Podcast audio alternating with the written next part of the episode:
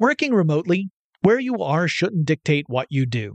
Work from the road by turning your vehicle into a reliable high-speed data Wi-Fi hotspot with AT&T in-car Wi-Fi. On the network that covers more roads than any other carrier, take your work on the road and AT&T will be there to keep you connected. Connect up to 10 devices and stream conference calls, finish up that presentation, or answer last-minute emails. Why wait? Go to att.com slash in-car Wi-Fi today for free trial eligibility. Based on independent third-party data, number of devices varies by manufacturer. Always pay careful attention to the road and don't drive distracted. Wi-Fi hotspot intended for passenger use only when vehicle is in operation. Compatible device and vehicle required. Running a business is no cakewalk, but with SAP Concur Solutions, you can be ready for anything.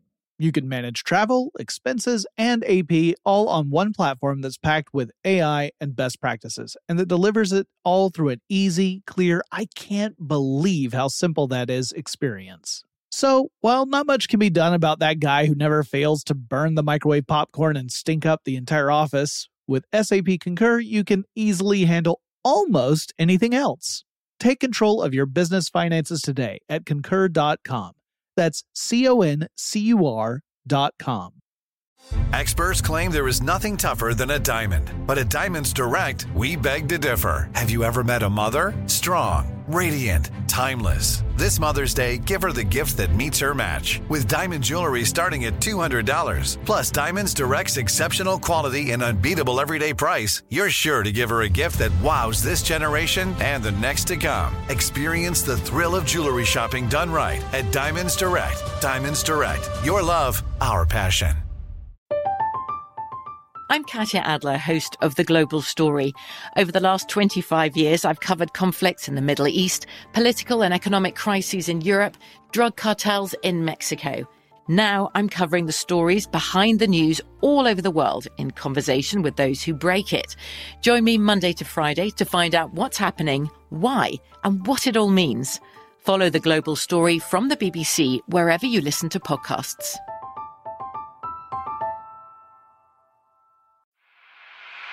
iHeart 3D Audio.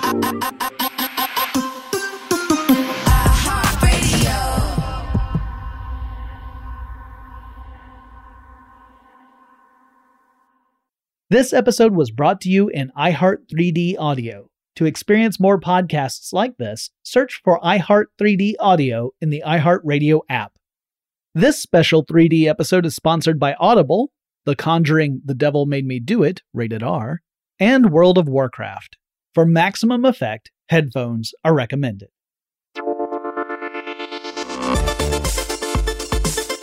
Welcome to Tech Stuff, a production from iHeartRadio.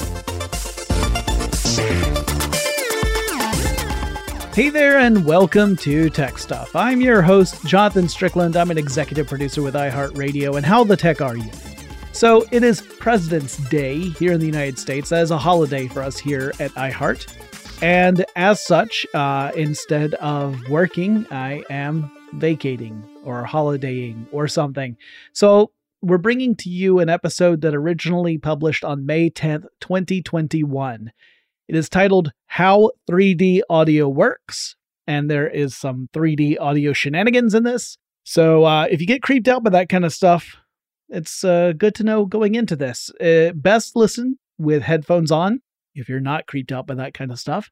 And uh, you can enjoy a little bit of the effects as well as learn about the technology. Hope you enjoy. Let me tell you a story about my childhood. My family are all really big Disney theme park fans, and growing up in Georgia meant we were just a short 8 to 10 hour drive from Walt Disney World in Florida. Both of my parents were teachers, and they would save up money so that every two or three years or so, we'd make the trip down. Disney World was always where my sister and I wanted to go, even when my parents gently tried to suggest other places, like Washington, D.C., or New York City. Nope, we wanted Disney World. Also, quick aside, these days, we still will take family trips to Disney World, my parents included, and now with my nieces, we get to experience seeing Disney through fresh eyes. which is pretty great. But anyway, back to my story. Back in 1989, the Disney Hollywood Studios Park opened for the first time. Back then, it was Disney MGM Studios, and the studios were a working studio with films and TV shows shot on the premises. A lot of attractions related to film and TV production. There was the Great Movie Ride, which closed in 2017. There was a behind the scenes tour, which closed in 2014. And there were various experiences that taught audiences about stuff like special effects, all of which have closed. Almost leads you to the conclusion that the Hollywood studios aren't so much the Hollywood studios anymore, but I'm off track again. One of those experiences was all about sound effects, and it was called the Monster Sound Show. I remember that the attraction featured a clip of a film starring Martin Short and Chevy Chase, and it had a lot of sound effects that played in that movie. Then the attraction host would bring up some audience members to try and create sound effects live on stage using various props while a silent version of the film played. And then they would play the film back again with the new audience supplied Foley sound effects in place to great comedic effect. After that presentation, however, you could wander through the rest of the attraction, and tucked off to the side were a couple of rooms large enough to hold a few people at a time, and they were called sound stations. Inside those rooms were benches attached to the walls, and there were hooks holding headphones every couple of feet. You would go in, you would sit down, you would put on the headphones, making sure that the headphone with the yellow pad went over your right ear and then something extraordinary happened. As the lights went down, you were presented with a scenario. You were playing the part of a new executive at the Walt Disney Studios named R.J. McBean.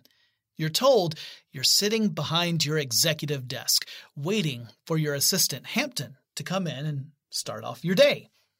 And the sound orbited you You'd hear the narrator set up the scenario, and her voice drifted from one ear to the other, as if she were actually walking around you while you sat at this fictional desk.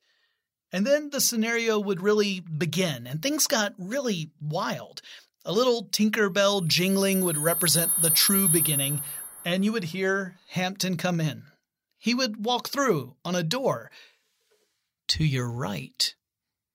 And then you'd hear him pontificate as he walks through your office. He would pour a fizzy drink into a glass of ice.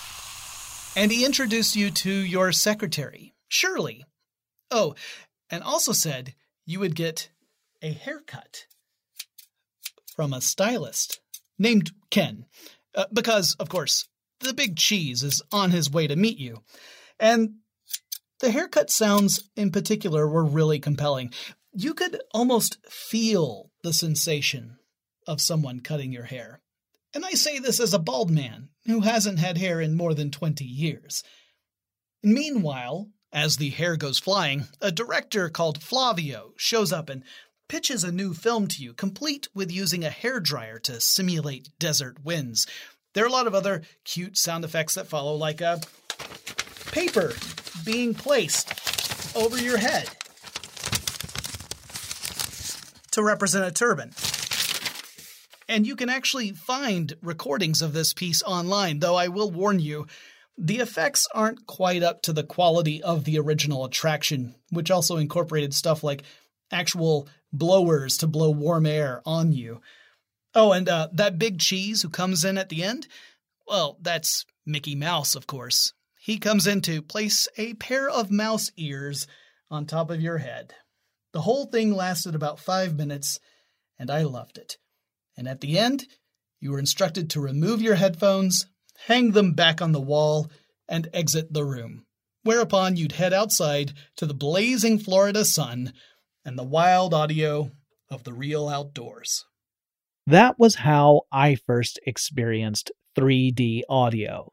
At that time, it was based off a technology that had a brand name of holophonics. These days, we'd more likely call it binaural audio, or maybe just 3D audio. And there are a lot of different ways to create the experience, some of which require special equipment, others that require special software. You can find examples of 3D audio in music recordings, amusement park attractions, and stuff like ASMR videos.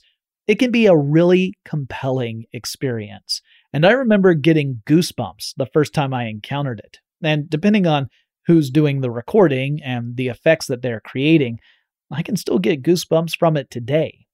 Longtime listeners might remember that a few years back I interviewed an ASMR artist named Heather Feather, who was one of a handful of creators who were really making ASMR a phenomenon. Now we have thousands of creators. If you do a search on YouTube for ASMR, you will see countless videos in the category. But the technology and psychology behind this experience goes back quite a ways. So I want to explore the evolution and technology behind making 3D audio. Now, in the beginning, there was mono, that is, monaural or monophonic sound. This sound can come from a single loudspeaker, or it could be channeled to multiple loudspeakers, but the signal going to each loudspeaker is exactly the same as every other loudspeaker. It's effectively a single channel of sound. It's how we do podcasts typically, where you usually will hear the same level of volume in each ear. For shows with multiple hosts, it means that you hear all the hosts in both ears equally. Most listeners tend to prefer that. But very early on, people started to experiment with ways to provide more than one channel of sound simultaneously to a listener to create a different kind of experience. Way back in 1881, when the loudspeaker itself was just a few years old, Alexander Graham Bell had patented it in 1876 as part of his telephone invention. Well, that's when a man named Clement Ader came up with a clever idea. One of the downsides of live theater is that it is a scarce resource. Only so many people can fit into a theater for a performance. And once that performance is over, it's all done. So there is an element of exclusivity when it comes to live theater, something that remains true because, I mean, it's just the limitations of the art.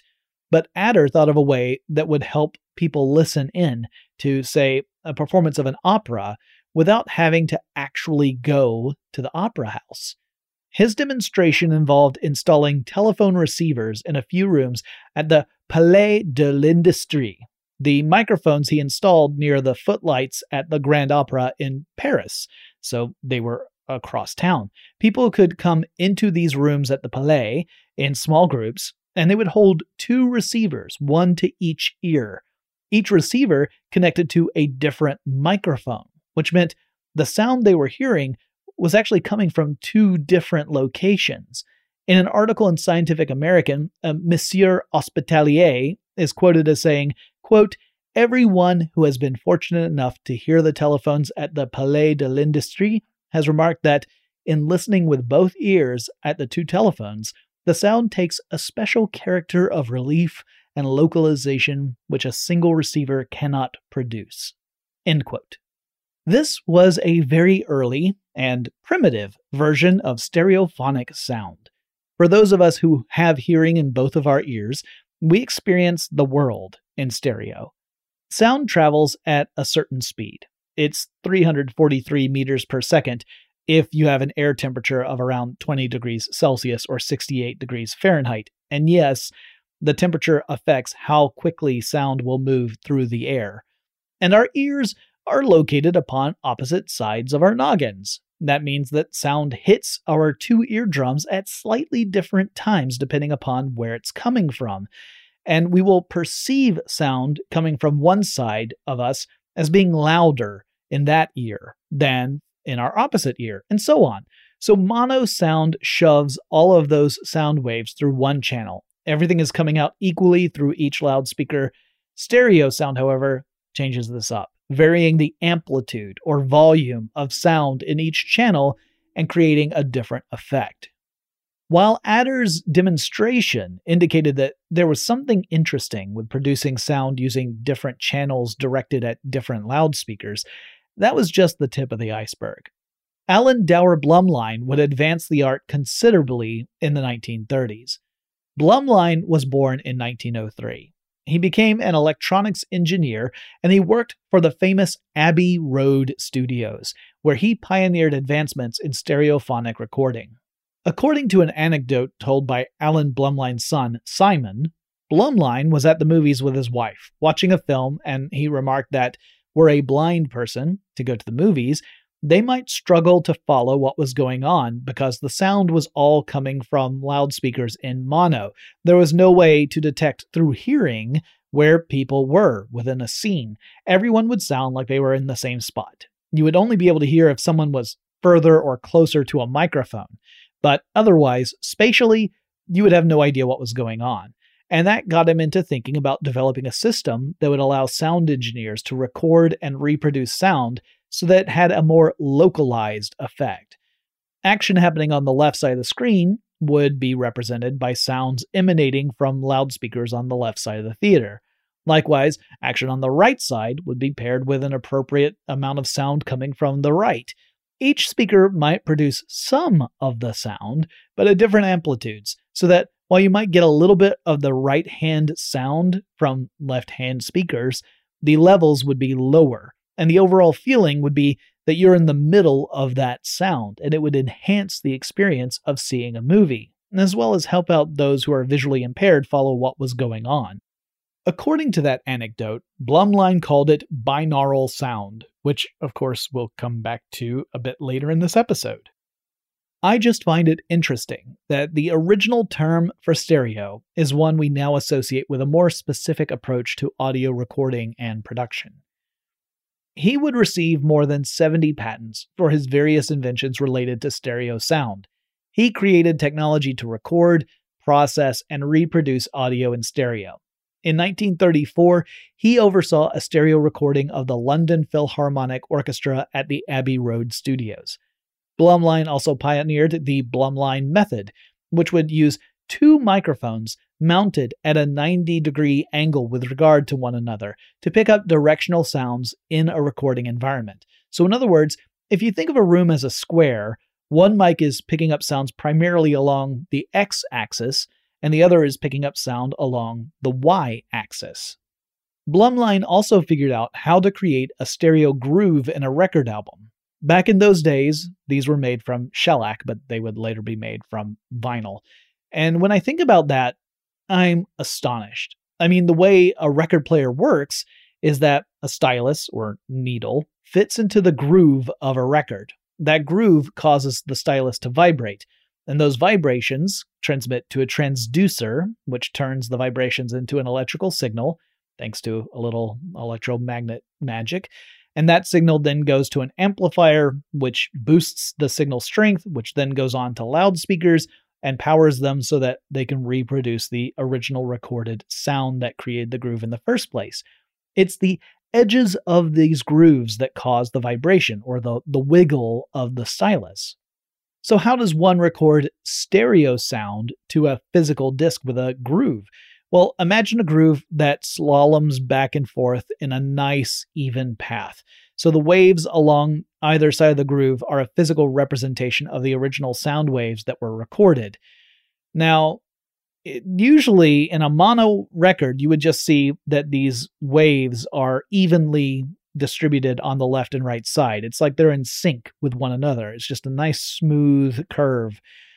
But what if you wanted to record stereo? Well, you could have it where the left side of the groove and the right side of the groove are actually different. The wall on one side would represent the audio recorded in one channel, and the wall on the other side of the groove was for the second channel. So, with the proper equipment, you could play this record back, and the stylus would vibrate in a very specific way. It would be detected by two sensors connected to the stylus.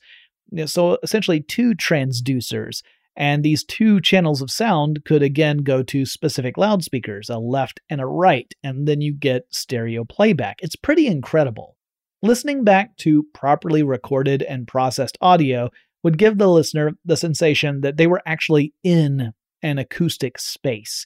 It would feel as though you were standing at the spot where the microphone had been mounted and that the sound you encounter is just as if you were present at the recording session.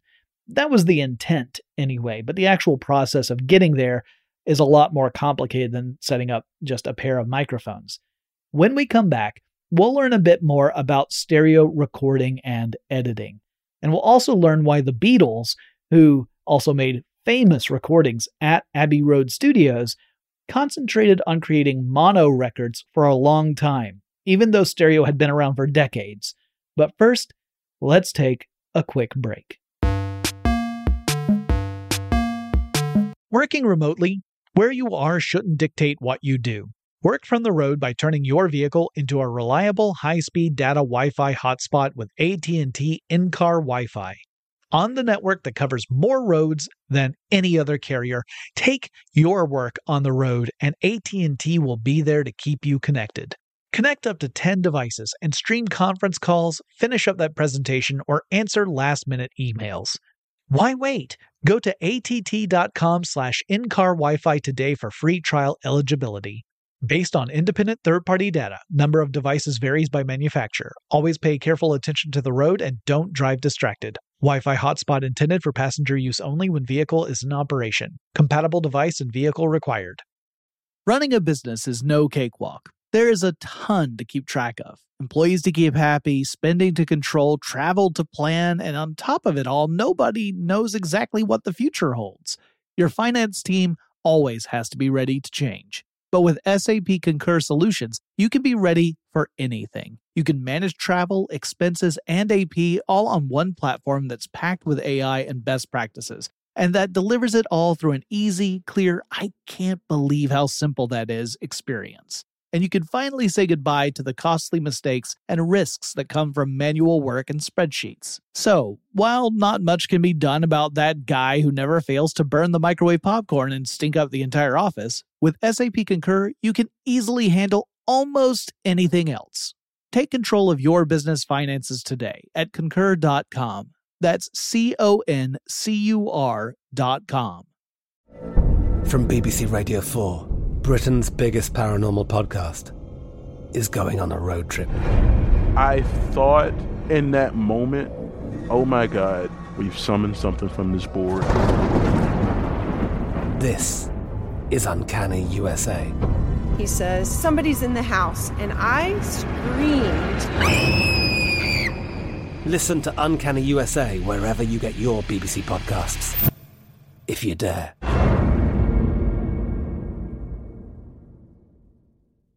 Like many of us, you might think identity theft will never happen to you. But consider this there's a new identity theft victim every three seconds in the U.S. That's over 15 million people by the end of this year, equal to the populations of New York, Los Angeles, and Chicago combined.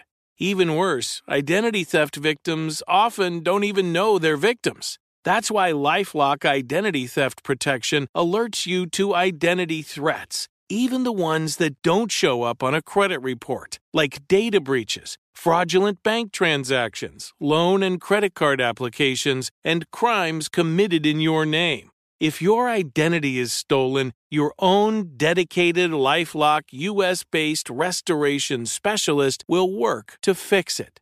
LifeLock protects you in ways that you simply can't on your own. Join now and save up to 25% your first year at lifelock.com slash iHeart. That's lifelock.com slash iHeart to save up to 25%. Identity theft protection starts here. Now, I've done episodes about sound to film in the past and also sound on television. So I'm going to skip over all of that. Otherwise, this episode would be four or five hours long. Instead, I want to talk a bit more about stereo recordings and why bands like the Beatles were slow to adopt them.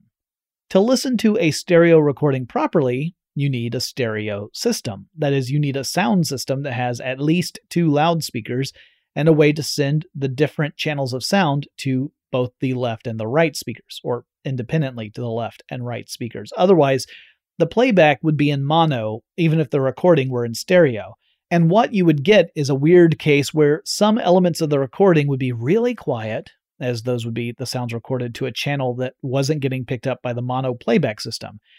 Now, if you've ever listened to a recording where some of the voices or instruments sound unusually quiet and that it doesn't sound like this was done on purpose, it's likely because either someone mixed the audio improperly or it's a stereo recording that at some point got converted over into mono and you're losing some of the audio as a result. Stereo systems were really expensive when they first came out. I'm talking about like stereo systems that you would purchase for your home. And a lot of people, particularly young people, had really purchased record players that had a single speaker incorporated into the player itself. So these were mono playback devices, as there was only one speaker for sound to go. The Beatles, being a band whose music was disproportionately favored by the young, had their audience in mind as they mixed their albums.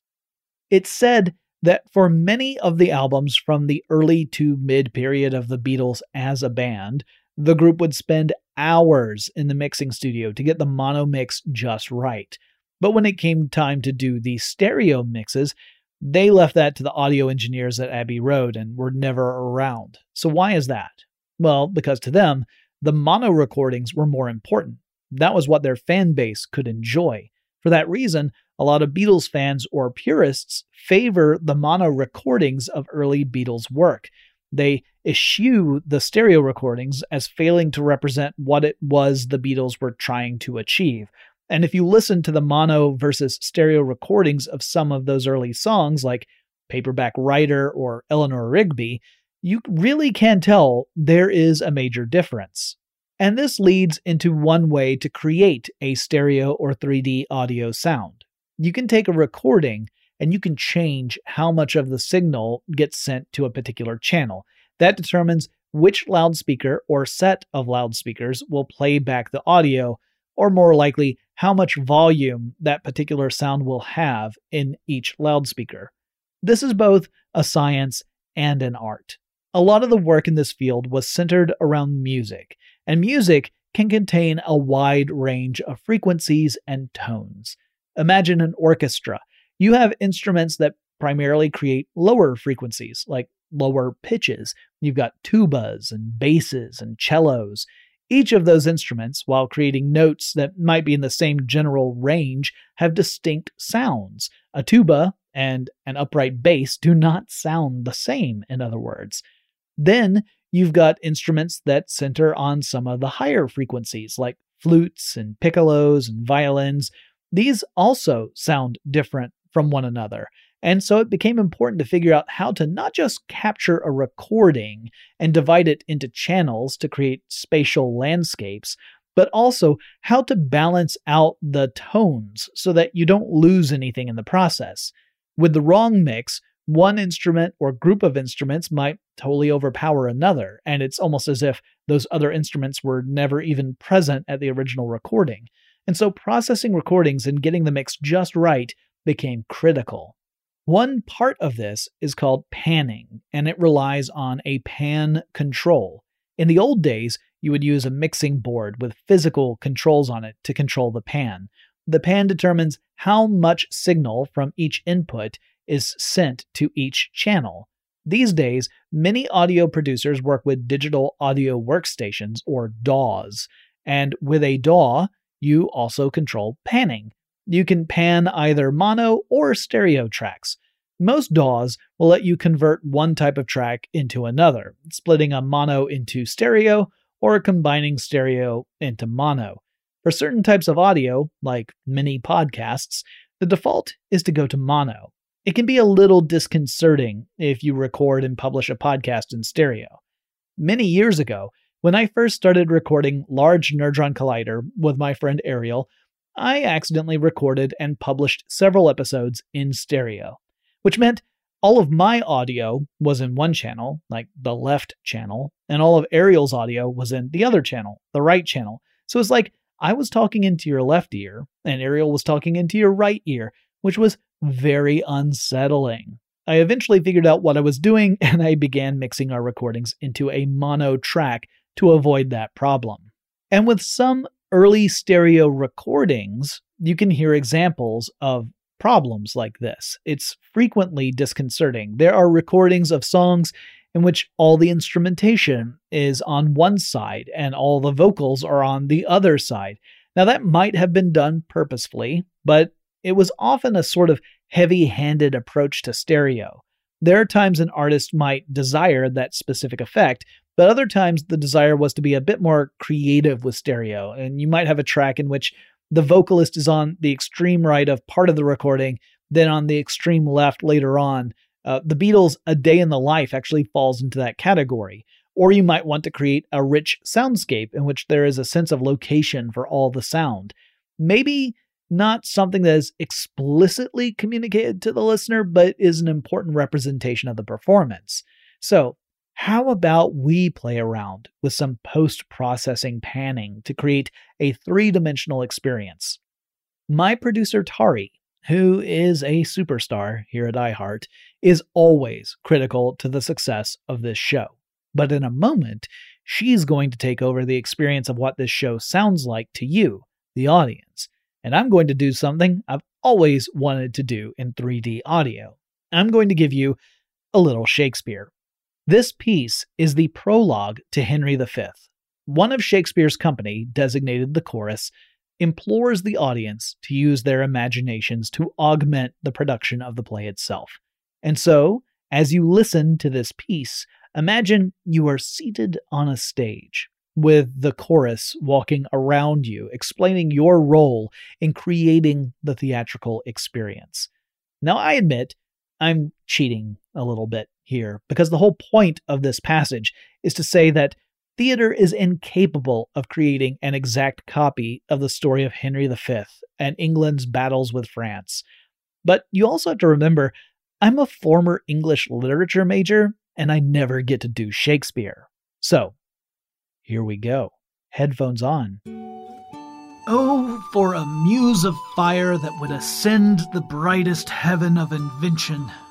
A kingdom for a stage, princes to act, and monarchs to behold the swelling scene. Then should the warlike Harry like himself assume the port of Mars, and at his heels, leashed in like hounds, should famine, sword, and fire crouch for employment. But pardon, gentles all, the flat, unraised spirits that have dared on this unworthy scaffold to bring forth so great an object.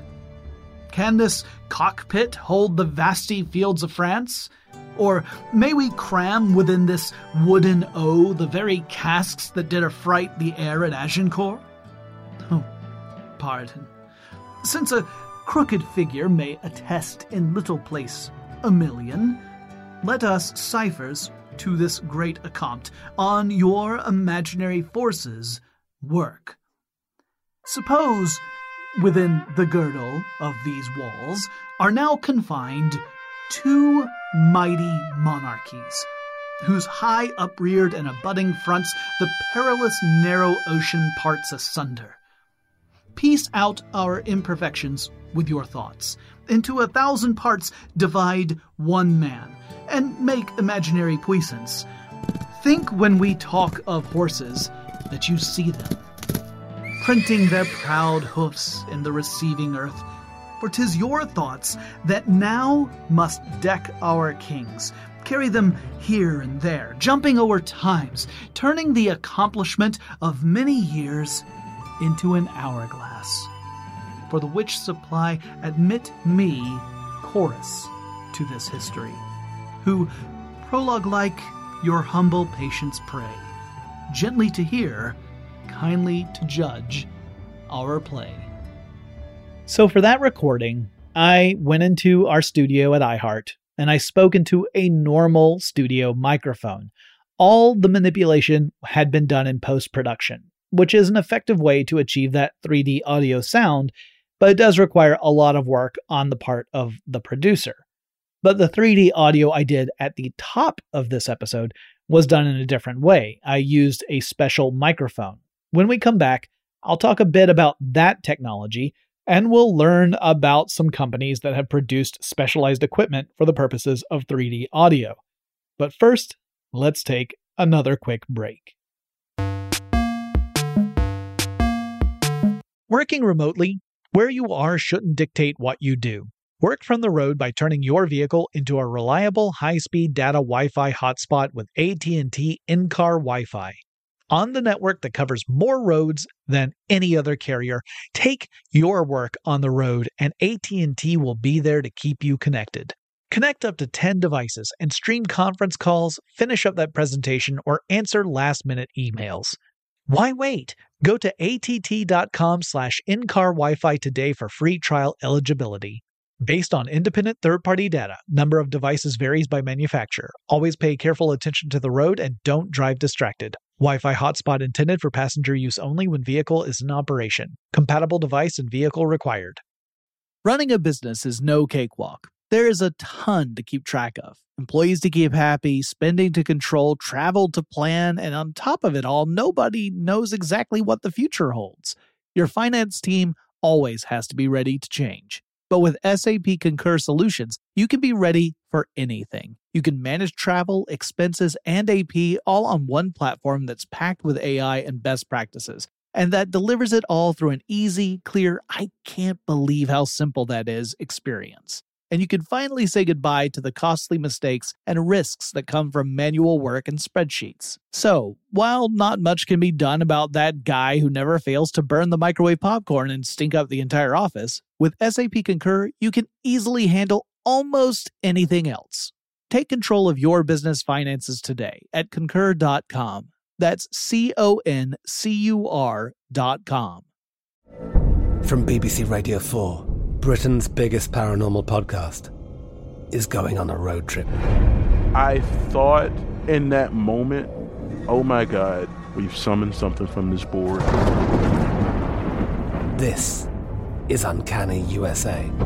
He says, Somebody's in the house, and I screamed. Listen to Uncanny USA wherever you get your BBC podcasts, if you dare.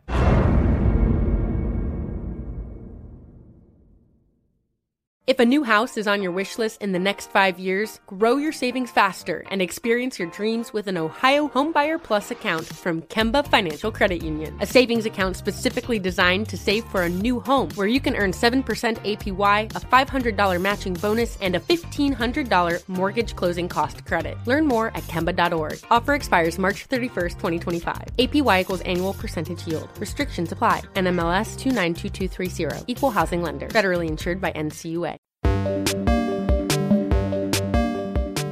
While some engineers and artists experimented with binaural recordings for a while, it wasn't until 1978 that the first pop record using binaural recordings came out.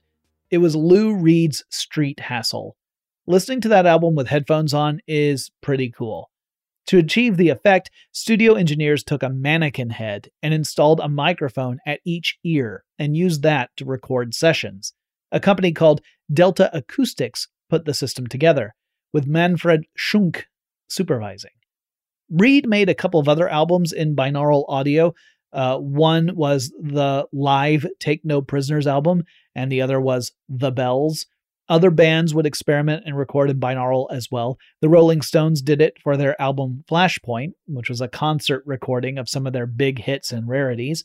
Pearl Jam recorded a studio album called Binaural, recorded fittingly in binaural. The tech used to record these albums changed slightly, but it was still based on the same underlying principles. I think it's pretty widely understood that our ears receive sound in the form of vibrations through a medium, such as the air, and then through interactions with the eardrum and the cochlea and special nerves sending information to the brain, we interpret those vibrations as sound. In a very simple way of looking at it, sound comes into our ears. But did you know our ears also generate sound? Because they totally do. It's called otoacoustic emission, or OAE. Now, to get into OAEs, how they work, and their role in stuff like medicine is beyond the scope of this podcast, and more importantly, way outside my general expertise. But it is true that a very sensitive microphone inserted into the ear canal of a person with hearing will pick up spontaneous otoacoustic emissions, or SOAEs. Now, most folks can't detect these sounds. They tend to be at very low frequencies that dip below human perception, and they are usually at very low amplitudes, so they're pretty quiet. But in some cases, people might actually hear the sounds generated within their own inner ears and experience it as tinnitus. I'm one of those people. Yay, me. Now, the reason I bring up that fact that the inner ear can be not just a receptacle for sound, but also a generator of sound, is because an inventor named Hugo Zuccarelli used that as the basis for a system he called holophonics. His idea was that our hearing isn't a passive thing, that the inner ear generates signals that interfere with the incoming audio signals and the resulting interaction between the sounds made by our ears and the sounds coming into our ears plays a part in sound localization. Now, long story short, Zuccarelli's hypothesis doesn't have a lot of support in the broader scientific community. However, Zuccarelli's equipment could record and reproduce sound in a really interesting way. It's just the whole interference angle of what was going on seemed inconsequential. Zuccarelli used microphones to stand in for human ears, spaced apart so that a sound from any given direction would reach one microphone before the other, and the amplitude of the signal would depend upon things such as the distance between the microphone and the origin of the sound, as well as the angle at which the sound waves would reach the microphone. Zuccarelli made a bunch of different recordings to demonstrate this technology. Something called the shaking matchbox recordings because that was one of the sounds he actually recorded using this system. Whether his underlying hypothesis was correct or not, the recordings were effective, and Zuccarelli's approach created a way to make really localized audio effects. That's essentially what was going on with the Disney sound stations. Some of the microphones used by recording studios even resembled a human head, with microphones literally placed where the ears should be. And that also plays a part in recording a sound accurately so that the playback will seem as though you are really there as you listen to it. Beyond just the fact that our ears are on opposite sides of our heads and the sound will reach each ear at different times and amplitudes, other factors also shape the nature of the sound we perceive. The shape of our heads, the density of our noggins, our sinuses, all of that affects our perception of sound. Collectively, we call all of this head related transfer functions, or HRTF. The technology of holophonics systems and later binaural microphones attempts to replicate the experience of hearing hyper localized sounds through the application of HRTF. But this process is incredibly complicated and um, it's mathy so I'm not going to go into deep detail, which is good because I would likely mess up the explanation. Also, it's important to acknowledge that every person is different, which means there is no universal solution toward creating the perfect binaural recording that will convince every listener that they are hearing sounds coming from ultra specific directions. You kind of have to go more general to get a good response. But the more precise you try to get, the more the results will only work super well for a specific person, you know, whomever it was modeled for, and not working quite as well for anyone else. For many years, the microphones used to create binaural recordings in studio were prohibitively expensive and far too complicated for the average consumer. You would occasionally find binaural recordings, such as the one at Disney World, but these were pretty rare and very specialized, and only big companies like Disney could afford to do them. However, over time, companies began to develop microphones that fell more into the range of the prosumer, with some consumer level solutions thrown in there as well. Today, there is a range of microphones one can use to create 3D audio. The microphone I used earlier in this episode is a 3DIO binaural mic, or 3DO if you prefer. You may have seen one of these if you watch a lot of ASMR videos. They are very popular. The microphone looks like a horizontal bar with two silicone ears attached to either end of that bar. The ears are spaced apart to mimic a typical human head's width. The 3DO doesn't have the mass of a head, it's just that bar and the ears. It doesn't have the sinus cavities or anything like that. So it is not a perfect simulacrum of a person's auditory system, but it gets the job done. That style of microphone typically retails for around $400. So it's a little bit on the pricey side, but it kind of falls between consumer and prosumer. However, you can achieve similar results using totally different microphone setups. They typically require XLR microphones that connect to a recording device that can accept multiple inputs, recording each microphone to its own audio channel. It's possible to use two normal microphones and space them apart from each other and create a binaural experience, though it might take some experimentation to get the spacing and gain levels just right so that it all feels natural. Or, of course, you could just do it in post. But like I said, that relies heavily on a ton of work on the back end of things. And ASMR artists are not the only ones using binaural audio. It's also useful for stuff like virtual reality experiences and video games. Sound is a powerful element that contributes to a sense of immersion, and in some games, it's critically important. For example, you might play a first person shooter game like Player Unknown's Battlegrounds, and you really need to use your ears to figure out where other players are in relation to where you are. Not doing so severely reduces your chances of making it through the game. If you'd like to learn more, I would recommend seeking out old Tech Stuff episodes about surround sound, which relates to this topic quite a bit, and also our episodes about audio compression, as the processes designed to compress audio tried to take the psychology of perception into account. It's all fascinating stuff. As for 3D audio, I figure I'd leave you all with a little bit of horror, because 3D audio works really well to immerse a listener into a world, and it is particularly well suited for tales of terror.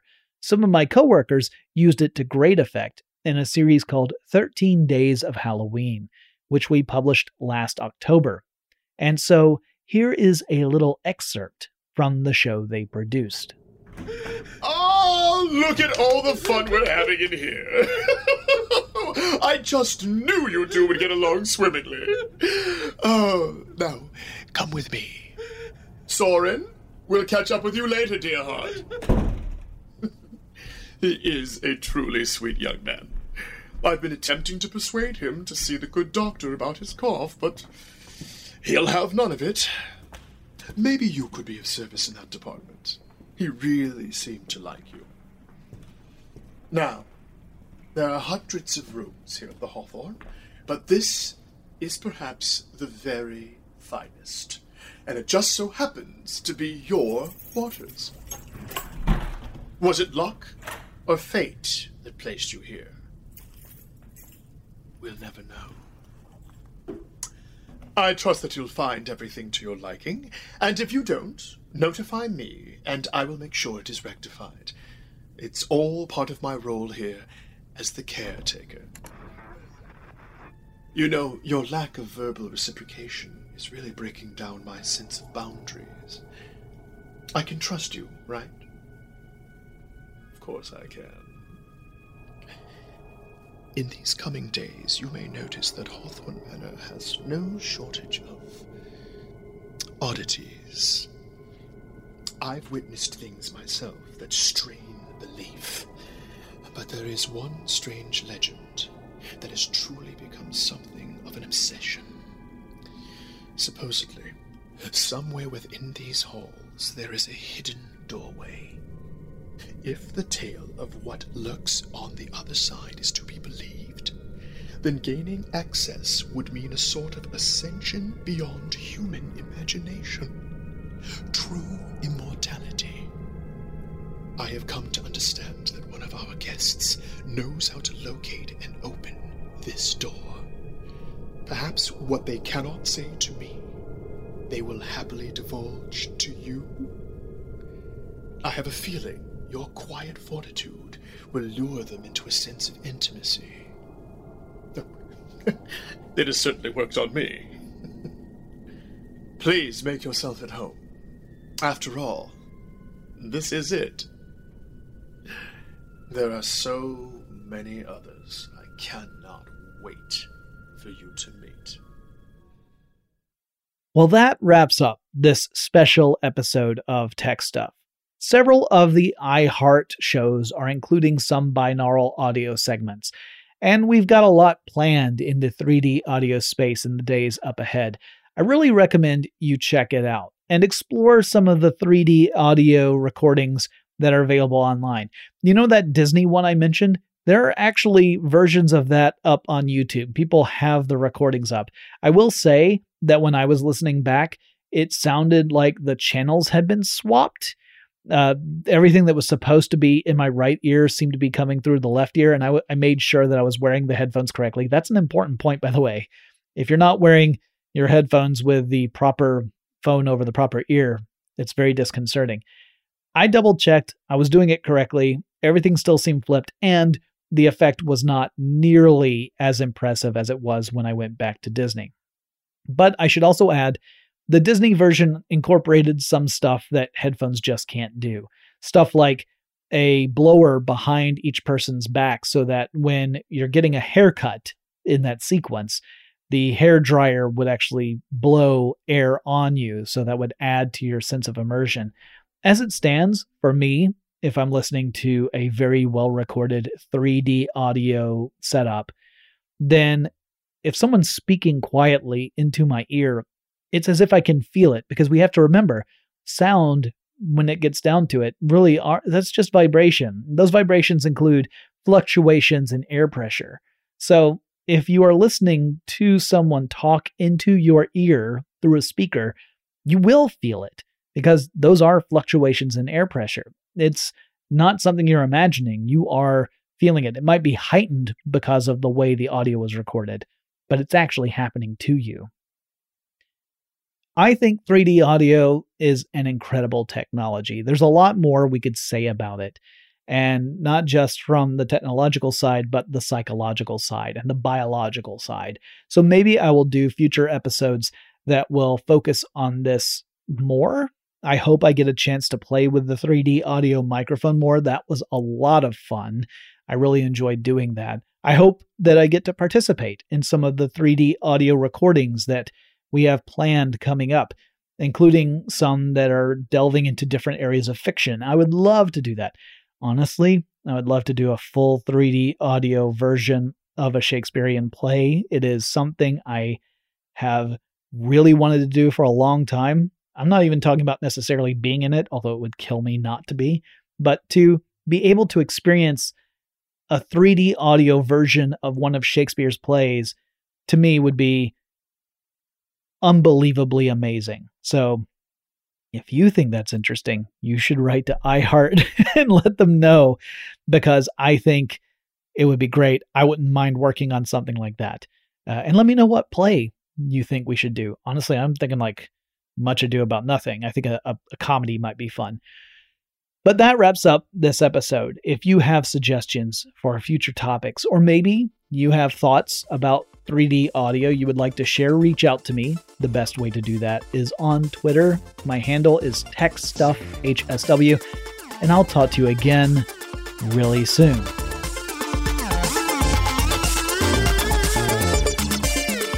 Tech Stuff is an iHeartRadio production. For more podcasts from iHeartRadio, visit the iHeartRadio app, Apple Podcasts, or wherever you listen to your favorite shows.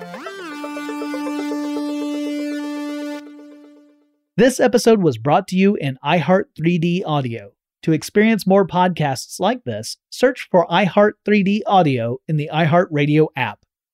Thank you to our sponsors Audible, The Conjuring the Devil Made Me Do It, rated R, and World of Warcraft. Running a business is no cakewalk, but with SAP Concur Solutions, you can be ready for anything. You can manage travel, expenses, and AP all on one platform that's packed with AI and best practices, and that delivers it all through an easy, clear, I can't believe how simple that is experience. So, while not much can be done about that guy who never fails to burn the microwave popcorn and stink up the entire office, with SAP Concur, you can easily handle almost anything else. Take control of your business finances today at concur.com. That's C O N C U R dot com. From BBC Radio 4, Britain's biggest paranormal podcast is going on a road trip. I thought in that moment, oh my God, we've summoned something from this board. This is Uncanny USA. He says, Somebody's in the house, and I screamed. Listen to Uncanny USA wherever you get your BBC podcasts, if you dare.